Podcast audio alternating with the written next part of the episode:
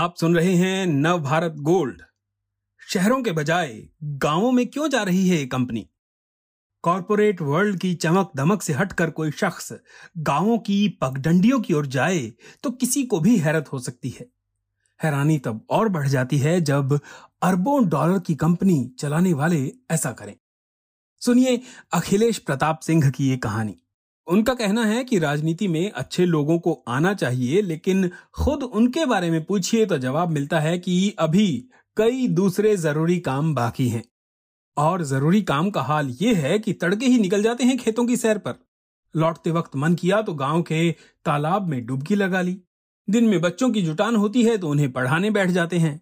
शाम को चाय की दुकान पर इन्हें देखा जा सकता है, लोगों से बतियाते हुए। कथा पूजा, मंदिर से लेकर हर कार्यक्रम में जनाब हाजिर हैं। और इन दिनों की इस दिनचर्या में ही समय निकाल कर एक कंपनी का कामकाज भी संभाल लेते हैं। ऐसी वैसी नहीं, ढाई अरब डॉलर से ज़्यादा की कंपनी। नाम है श्रीधर वेम्बू। नहीं, पूरा परिचय अब कुछ इस तरह है। पद्मश्री श्रीधर वेम्बू, जोहो कॉरपोरेशन के फाउंडर और सीईओ। इसी साल गणतंत्र दिवस पर देश ने उन्हें पद्मश्री से नवाजा। वेम्बू की काबिलियत का सबूत ढाई अरब डॉलर की कंपनी तो है ही। असल कमाल है गाँव पढ़ाई रोज़गार और कारोबार का वो नया ककहरा जिसने स्टार्टअप्स की चुनौती भरी और चकाचौंध वाली दुनिया के उस्तादों को दांतों तले उंगली दबाने पर मजबूर कर दिया। वेम्बू का आइडिया है कि ग्रामीण इलाकों में छोटे छोटे ऑफ़िस सेंटर खोले जाएँ, जहाँ 20-25 लोग काम करें। गाँवों से शहरों की ओर लोगों के जाने को वो ठीक नहीं मानते। इसी सोच के साथ सिलिकॉन वैली को गाँवों तक ले आना चाहते थे वेम्बू। ले आए। सेल्सफोर्स और माइक्रोसॉफ्ट जैसी कंपनियों को टक्कर दे रही जोहो अपने ऑफ़िस खोल रही है ग्रामीण और कस्बाई इलाकों में। वहीं से तैयार कर रही है वर्ल्ड क्लास प्रोडक्ट भारत में अभी जोहो के दो रूरल ऑफ़िस हैं। एक तमिलनाडु के तेनकासी गाँव में और दूसरा आंध्र प्रदेश के रेनीगुंटा में। इनमें करीब 500 लोग काम कर रहे हैं। इस सफ़र की शुरुआत हुई 2000 के दशक में। तमिलनाडु के तंजावुर ज़िले में एक मिडिल क्लास फैमिली में जन्मे वेम्बू तब तक आईआईटी मद्रास से डिग्री लेने के बाद अमेरिका की प्रिंसटन यूनिवर्सिटी से पीएचडी कर चुके थे। उन्नीस सौ चौरानबे में वो बतौर सिस्टम इंजीनियर कैलिफ़ोर्निया में क्वालकॉम में भी काम कर रहे थे, लेकिन मन में कुछ और चल रहा था। फिर उन्होंने सॉफ्टवेयर तैयार करने के इरादे से अपने भाइयों और दोस्तों के साथ मिलकर उन्नीस सौ छियानवे में की एडवेंटनेट की शुरुआत। इसके सॉफ्टवेयर को सिलिकॉन वैली में कई कंपनियों ने हाथों हाथ लिया। साल 2000 पूरा होते होते कंपनी का कारोबार करीब एक करोड़ डॉलर तक पहुँच गया। 2009 में एडवेंटनेट का नाम रख दिया गया जोहो कॉरपोरेशन जोहो अब क्लाउड पर काम करने वाले कस्टमर रिलेशनशिप मैनेजमेंट सॉल्यूशन मुहैया कराती है। उसके पास 40 से ज़्यादा ऐसे एप्स हैं जोहो वन के नाम से इंटीग्रेटेड सॉल्यूशन उपलब्ध कराते हैं। ये ऑनलाइन अकाउंटिंग ह्यूमन रिसोर्स और इन्वेंट्री मैनेजमेंट जैसे कामों में मददगार हैं। वेम्बू के साथ काम करने वालों का कहना है कि वो बदलते ट्रेंड को काफ़ी जल्दी भाप जाते हैं। मसलन, उन्होंने देश में कोविड महामारी के दस्तक देते ही कर्मचारियों को ऑफ़िस के बजाय घर से काम करने के लिए तैयार करना शुरू कर दिया था। इससे पहले भी माहौल भाप कर उन्होंने सही कदम उठाया था।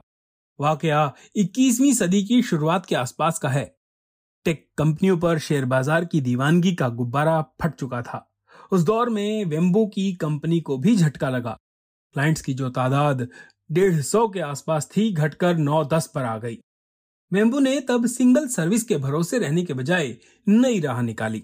इसके बाद एक और बदलाव किया जोहो ने कामकाज में मददगार एप्लीकेशन और सॉफ्टवेयर ऑनलाइन मुहैया कराने शुरू किए Zoho dot com web NMS और मैनेज इंजन के ज़रिए तेज़ी से कारोबार को बढ़ाया। ब्लूमबर्ग की एक रिपोर्ट कहती है कि 2015 में कंपनी की आमदनी 30 करोड़ डॉलर थी और 2016 में हो गई 50 करोड़ डॉलर। लेकिन ये चमक शुरू में नहीं थी। वेम्बू बताते हैं कि तब सिलिकॉन वैली का कोई भी निवेशक उनकी ओर फटकता नहीं था। लेकिन साल 2000 आते आते हालात बदल गए। तब तक वेम्बू की कंपनी ने काम लायक पैसा बना लिया था। 2000 में एक निवेशक ने जो ऑफ़र दिया था, उसके मुताबिक कंपनी की वैल्यू लगी थी 20 करोड़ डॉलर। लेकिन उसके साथ थी एक शर्त। आठ साल के भीतर शेयर बाज़ार पर लिस्टिंग करानी होती। वेम्बू ने ऑफ़र ठुकरा दिया। उनका कहना है कि अगर कंपनी किसी जुनून की वजह से शुरू की गई हो तो उसे बेचने का कोई तुक नहीं बनता। 2011 में वेम्बू ने कहा था कि वो जोहो को एक अरब डॉलर की कंपनी बनाना चाहते हैं। उन्होंने ऐसा कर दिखाया। आज इसकी वैल्यू है ढाई अरब डॉलर से ज़्यादा। दुनिया भर में इसके ऐप्स के पाँच करोड़ से अधिक यूज़र्स हैं। तो 180 देशों में तीन लाख से ज़्यादा कस्टमर कंपनियाँ कोविड महामारी के बीच भी कंपनी ने ऐप लॉन्च किया और उसका नाम रखा जोहो रिमोटली लेकिन लोगों की ज़िंदगी बदलने में वेम्बू रिमोटली काम नहीं कर रहे हैं। वे उनके बीच हैं सादगी और लगन के साथ।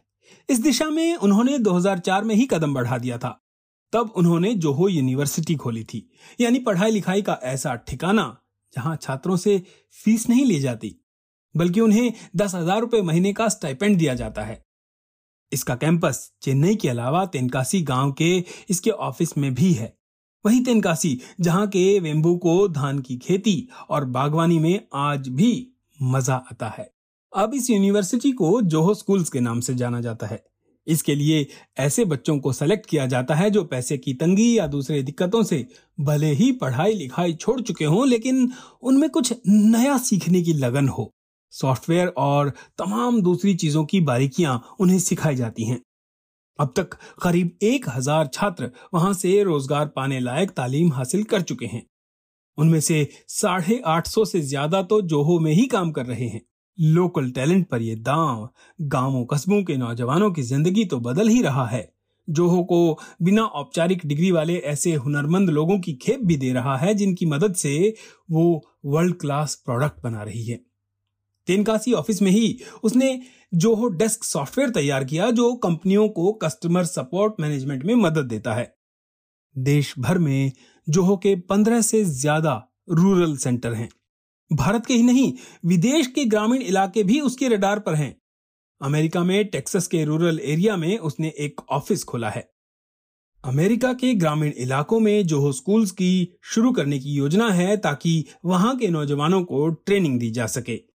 जर्मनी, जापान, मेक्सिको सहित करीब 12 देशों में इसी दिशा में कंपनी बढ़ रही है।